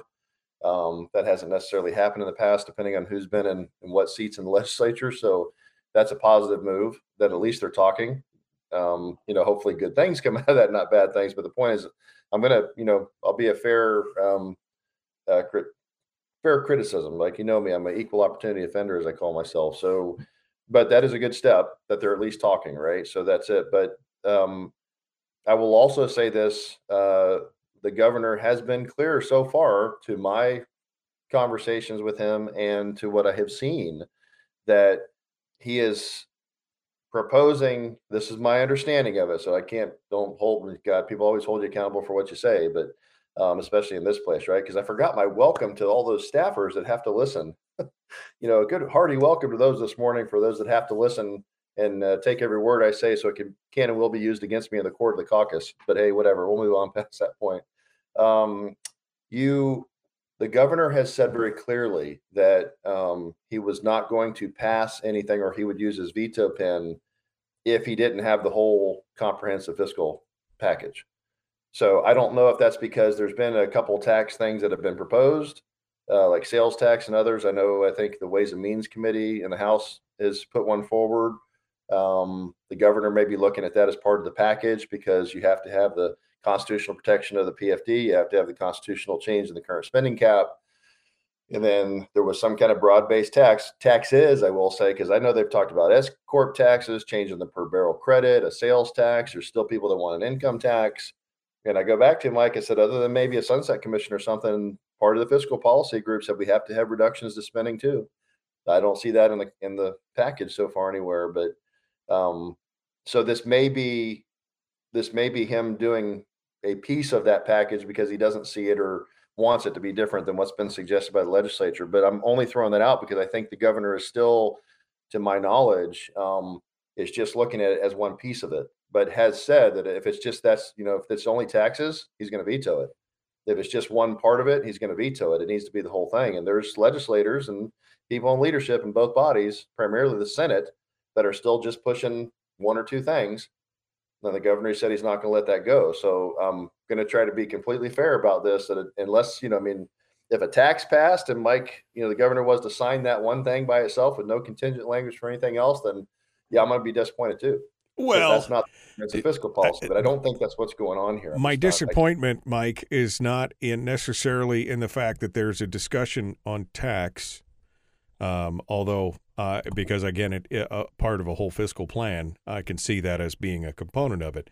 My disappointment is the fact that the governor was very adamant and very, uh, very clear, and has been for even before reelection, that any tax should go before a vote of the people as an advisory. And well, there's that, no there's no discussion on that. that. I'm sorry.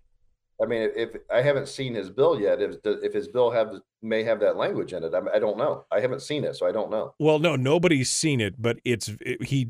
According to multiple sources, he said nothing about an, an advisory uh, from the people, and it was very evident that he didn't include that caveat in the discussions yesterday. That's again, maybe maybe he still intends to, maybe, but again, this is my criticism of the governor: is that he is not communicating with the public. Eh, uh, great. He's now talking to the legislature. This governor has had one major failing, in my opinion, and that is he does really well when he is communicated with the public. And he's done that several times and, and garnered a lot of support from it. And then he just clams up and you don't hear from him for months.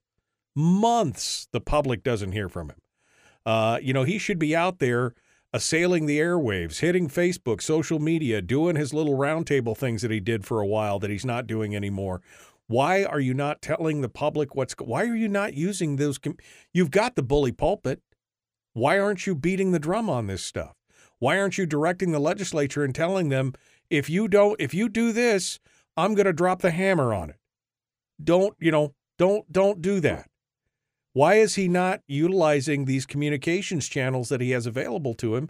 And again, he doesn't have to go through the mainstream media who are not friendly to him. He could go, again, social media and do his own Facebook lives and YouTube lives and everything. You got a smartphone, you can do it. Why is he not doing that?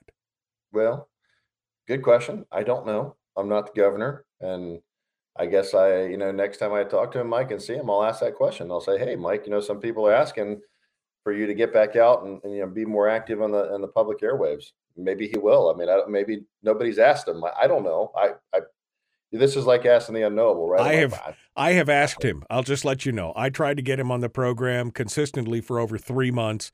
I've given up. I haven't tried to get him on the program in the last eight nine months, but for three consistent months, I tried to get him on the program, uh, and he has not come on. And this is after he said, "Oh, I'd love to come on the program every six, eight weeks and talk about what's going on."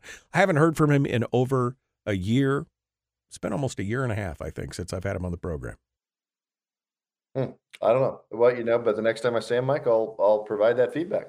I'll tell him that. You know, maybe maybe he needs to hear that from a few people and you know get back out there and do that. I I don't know why if they have a strategy behind it. I I have no idea, so I don't want to comment because I don't want to you know step on something that you know they're doing something different. I just don't know. I I have no idea. I I'm able to meet with them every so often and talk about what's going on with the issues and you know, he is still talking to the Senate minority, all three of us. So at least there's that. We have something. And I will give him credit that he has invited us to some of the big meetings with the Senate leadership that I think would exclude us at all costs. But um, he's not excluding the the three conservative members of the Senate, at least. Um, so from our perspective, at least we're being included somewhat. So I'm happy about that because otherwise we could easily be just shoved to the side completely and utterly. But uh, it's good feedback, Mike. I'll pass it to him next time I see him. I, I don't I don't know. I don't know if they have a strategy or maybe they're trying to keep things quiet behind closed doors until they have a better read on it. I honestly don't know because the with the legislature the way it is, it's hard to tell with the two bodies because you know which way is this going to go because you still have a, a significant split between the House and the Senate. And I honestly don't know how this is going to play out because the House just passed the budget and now the Senate has it and you know how that goes and blah blah blah. So lots of moving pieces, my friend. I don't know. All right. Uh, break time. Uh, we're up against it. We're going to continue here in a minute. Mike Shower's, our guest. The Michael Duke Show. Common sense, liberty based, free thinking radio. We continue with more right after these messages. Don't go anywhere.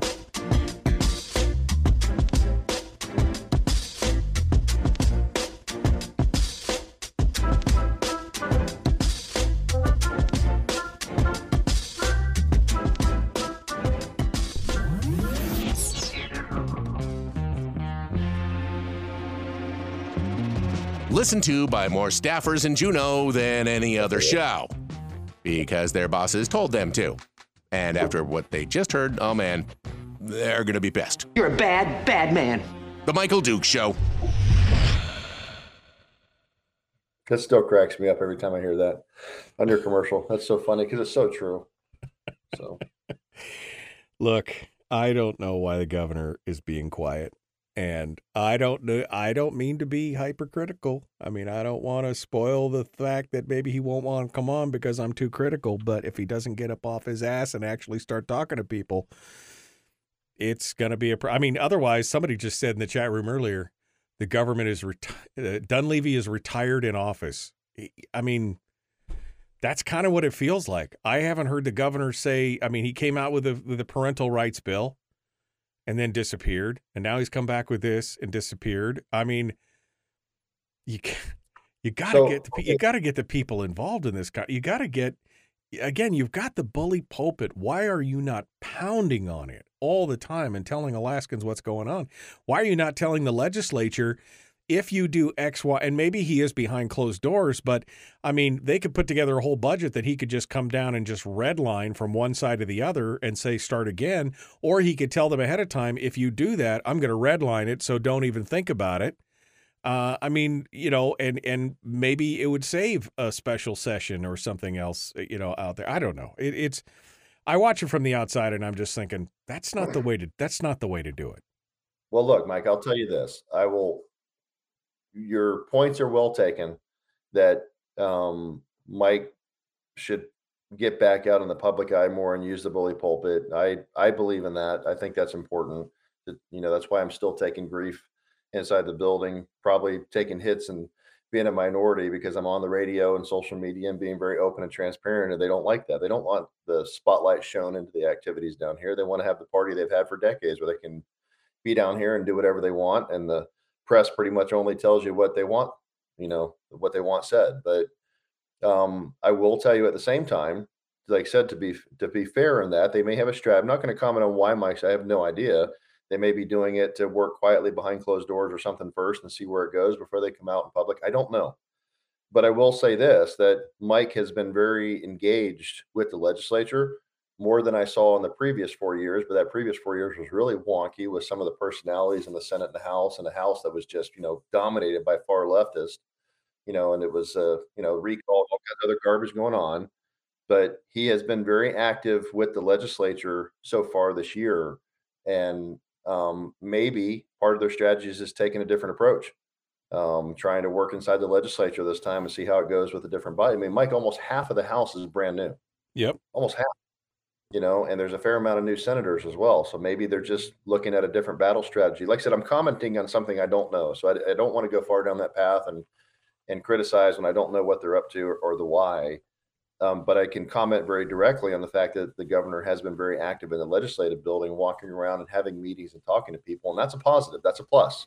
He may not be as loud in the public that everybody wants to see, or they're certainly radio hosts because you like to get them on and all that. But um, I have seen a lot more activity from them inside the legislative building, and that is, of course, where the bills are going to pass and the budget, et cetera. So that's an important use of time um, to engage actively with the legislature.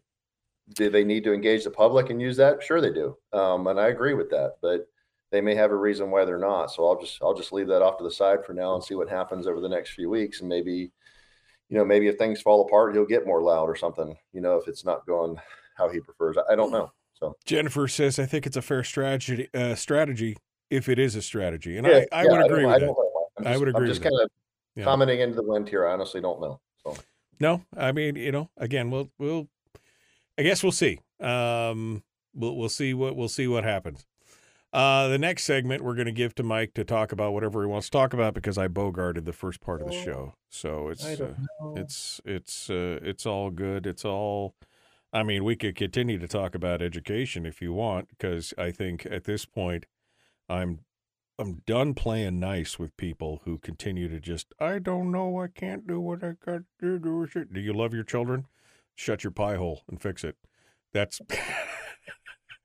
Sorry, I'm a little I'm a little out of patience for that stuff right now. I am oh. not going to be a popular guy by the end of this show. So, ah. which again, no big deal, but uh stop sacrificing. Mike, we got a lot of friends. Michelle and I, we got a lot of friends that are teachers. There are there are plenty of great teachers that are good people. This I, I go back to this isn't really about the teachers per se. This is about the system. No, it's I mean, about the national stuff. It's about the culture.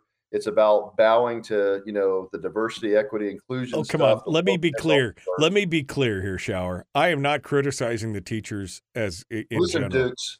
I, I'm just. I am not. I'm not criticizing the teachers in general.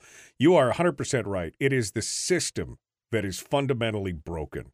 There are great teachers in there. I'm sure there's great administrators in there who have the children's you best see, this is interests. what happens. I have to say that because if I don't, somebody will take that clip and they'll go out there and say, "Oh, a Shower hates the teachers and he hates the children." That's what Yeah. they'll do. Yeah, of course they will. Of Yeah. course they will, because it's easy. That's easy. That's the easy Yeah, straw you- man you, argument. You kill the messenger. You don't have to kill the message, Mike. Yeah. You kill the messenger.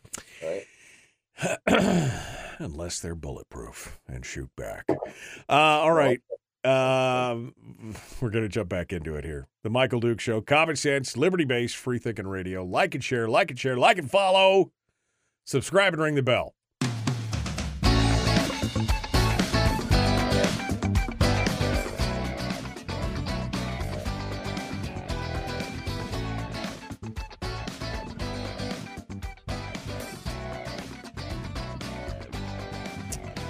Okay, uh, one final segment of the program this morning. State Senator Mike Shower is our guest. And we are continuing with him. I kind of bogarted a whole bunch of the show at the very beginning of the hour because I was still kind of wrapped up. I'm It's your program. I'm now I'm now a little calmer. I'm I it yes. So I want to give Mike the opportunity to break into anything else that he might have wanted to talk about or expected me to bring up in the beginning of the show, uh, and give him the floor for the final segment here, the final eight nine minutes of the program. So, Mike, uh, how's that? Uh, how things going? With the election integrity bill? Somebody asked in the chat room, what's going on? What's happening with uh, the judicial stuff? Uh, you know, I just free roam, my friend, free roam. Well, that's two important things that I've been working on that that very few others have. Um, so I will give a quick update on that. One, the judicial bill is, of course, dead in the Senate. Uh, Claman chairs judiciary, and he'll never hear the, hear the bill. And of course, they gave it like you know 15 hearing, you know 15 committees to make sure it doesn't go anywhere. Um, I think it has like three or four, but it will it will never move in the Senate. I already know that. I got my one courtesy hearing. It's done. Um, I do have a House representative that's moving it. It might have some, you know, ability to move through the House, but it will never move through the Senate. I will tell you this, and I will announce this publicly now, Mike. I said this a couple days ago on, to somebody else. I'm going to pivot to an initiative. I think I'm going to look at uh, starting a citizens initiative, and we're going to go um, down the path of using the legislature that is the citizenry. I think that's going to be the only option we have available to us. So um, uh, stand by for more on that as we work down that path. Uh, the because uh, it's not going to happen in the legislature; it's too controlled and it's too tight at the hip of the judicial branch and folks right. that um, you know maybe want to be a judge someday. right, right. So um, there's that. The election bill, I will say, is the one thing that actually has some potential. A bipartisan bill, not unlike what Representative Tuck and I did last year. Almost got it to the finish line. Um, and Senator Kawasaki is actually working with me pretty closely. And uh, he started off with that bill, and he does seem interested in wanting to move it. And he's got the ability to hopefully get it through the coalition this time in the Senate.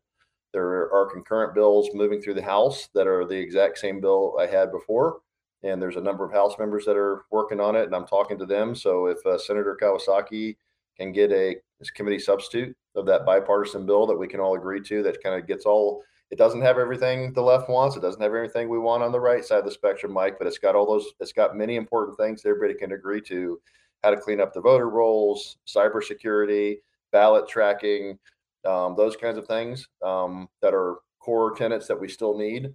If we can move that through the Senate, which I think we can, um, then that will go to the House, work with the House members, and, and have that bipartisan bill that cleans up some things in the middle that everybody can, uh, can agree on that will help um, then that's the best we're going to do with the the makeup of the body. But I actually see a path forward for that actually moving and getting that done. And I've worked closely with the lieutenant governor on on the different issues, like I've said before. So there's actually a lot of movement on the election side of stuff, trying to clean things up as best we can based on the the diverse makeup of the body from left to right. That's a positive. Um, and then, of course, you know, the budget stuff, which I've virtually given up on the budget. You know, we're going to, you know, put our amendments in on the floor because that's the only voice we have since the coalition took away the voice of our constituents by shoving us into a minority, giving us no minority status, no anything. So we'll we'll fight the battle on the floor. But you know, the House passed its budget over. I wish they would have held on to it a little longer. I think that's leverage against the old guard that knows how to play the game in the Senate. Um, but you know, as I predicted before, Mike, the PFD will be small. Um, there's I don't see votes for a big one. We'll see what happens. It's likely to stay small or get smaller. Um, there it came across with I so, think about a six hundred million dollar deficit. Uh, let me just clarify real quick. You said small, so the twenty seven hundred is the one that the House put out. You're Correct. expecting it to drop down to the thirteen hundred that the Senate we'll is. Yeah. yeah. I mean, look, Mike, it's going to go to a conference committee. That conference committee is going to be weighted with the people that don't like the PFD. Um, the people that um, control finance are going to control that conference committee. Same old people, same old players, and uh, they're generally against the dividend. So, what do you think is going to come out of the conference committee? You know, and then then you get to get to is anybody going to be willing to vote no on that to to hold the the leverage of shut it all down until we have that battle again. Um, so the House passed a 50-50, basically. That's at 2,700 ish. The Senate, uh, the ones in charge, are they want less. So we'll see where it goes. But that's, but I told you predicting at the end of the thing, I said 1,000, 1,300, you know, at the beginning of the session.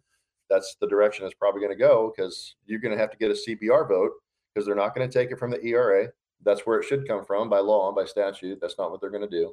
They're going to tie it to a CBR vote and make it painful. They always do this stuff, Mike's how they play the game. So, you know, the budget is underfunded right now. Um, and that's without a BSA increase. That's without defined benefits added to it as I told you a week or two ago, I said several weeks ago, that's billions, you know, a billion plus of extra spending where we can end up with this. So I don't know, Mike. Like I said, I've kind of given up on the budget um, in the sense of until we get a comprehensive fiscal plan that has that spending cap attached to it that limits this moving forward. Um, I don't know how you solve this problem. We just continue to fight about it every year. It's arbitrary. What do you say? You know, um, and and people ask about the tax too with that. I mean, look, I have said very clearly, if you throw a tax in front of me, I'm not voting for it. I'll never vote for a tax unless and only if it is a tied to and contingent upon everything else passing. The constitutionality of the of the permanent fund dividend and protecting it, that spending cap that we currently have changed, and I see it all balanced out with whatever else would be a part of it. If I see that whole package and it has a tax in it, I might vote for that if it's going to take this stuff off the table and we quit fighting about it. That's the only way I'm voting for any kind of tax, whatever it is. I'll tell you right now, I'm never voting for an income tax. I just I don't agree with that, and I don't think it's got support to pass. And the governor said he'd veto it, so it's a waste of time, anyways. Even if Right. for those that support it. So if I see a tax, Mike, that's tied to the comprehensive plan, I'll consider it.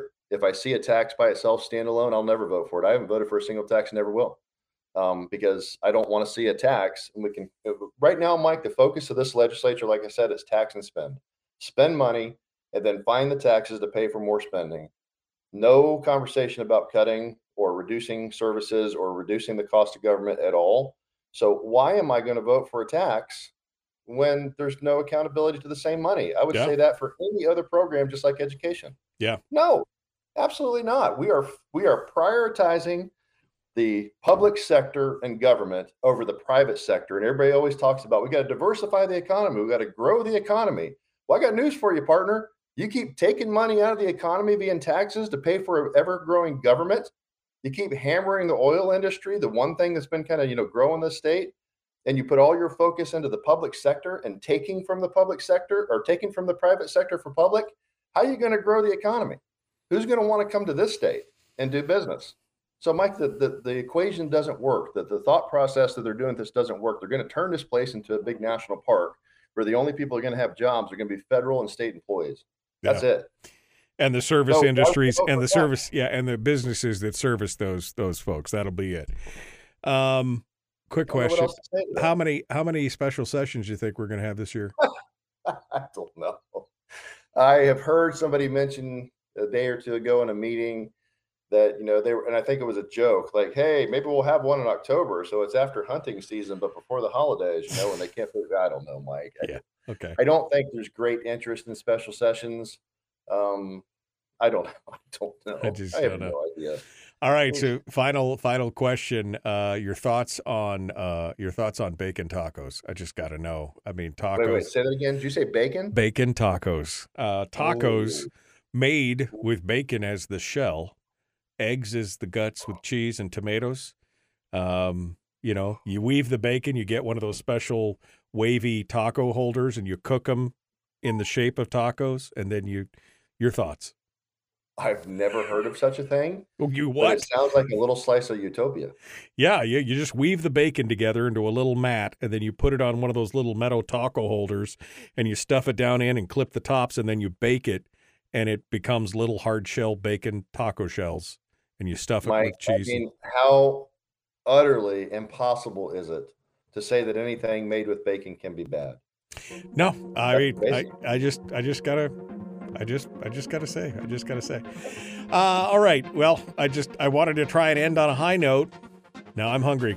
Eat it on bacon. That's Yeah, as high as you can get. You can't get much higher than bacon. Uh, bacon tacos, making bacon tacos. That's what we're doing. Uh, all right. Uh, thank you, Mike Shower, for coming on board, folks. We're out of time. Tomorrow, based on today's show, I'm not sure what I'm going to talk about tomorrow. I'll be honest. Uh, but we got to go. Be kind, love one another, live well. The Michael Duke Show.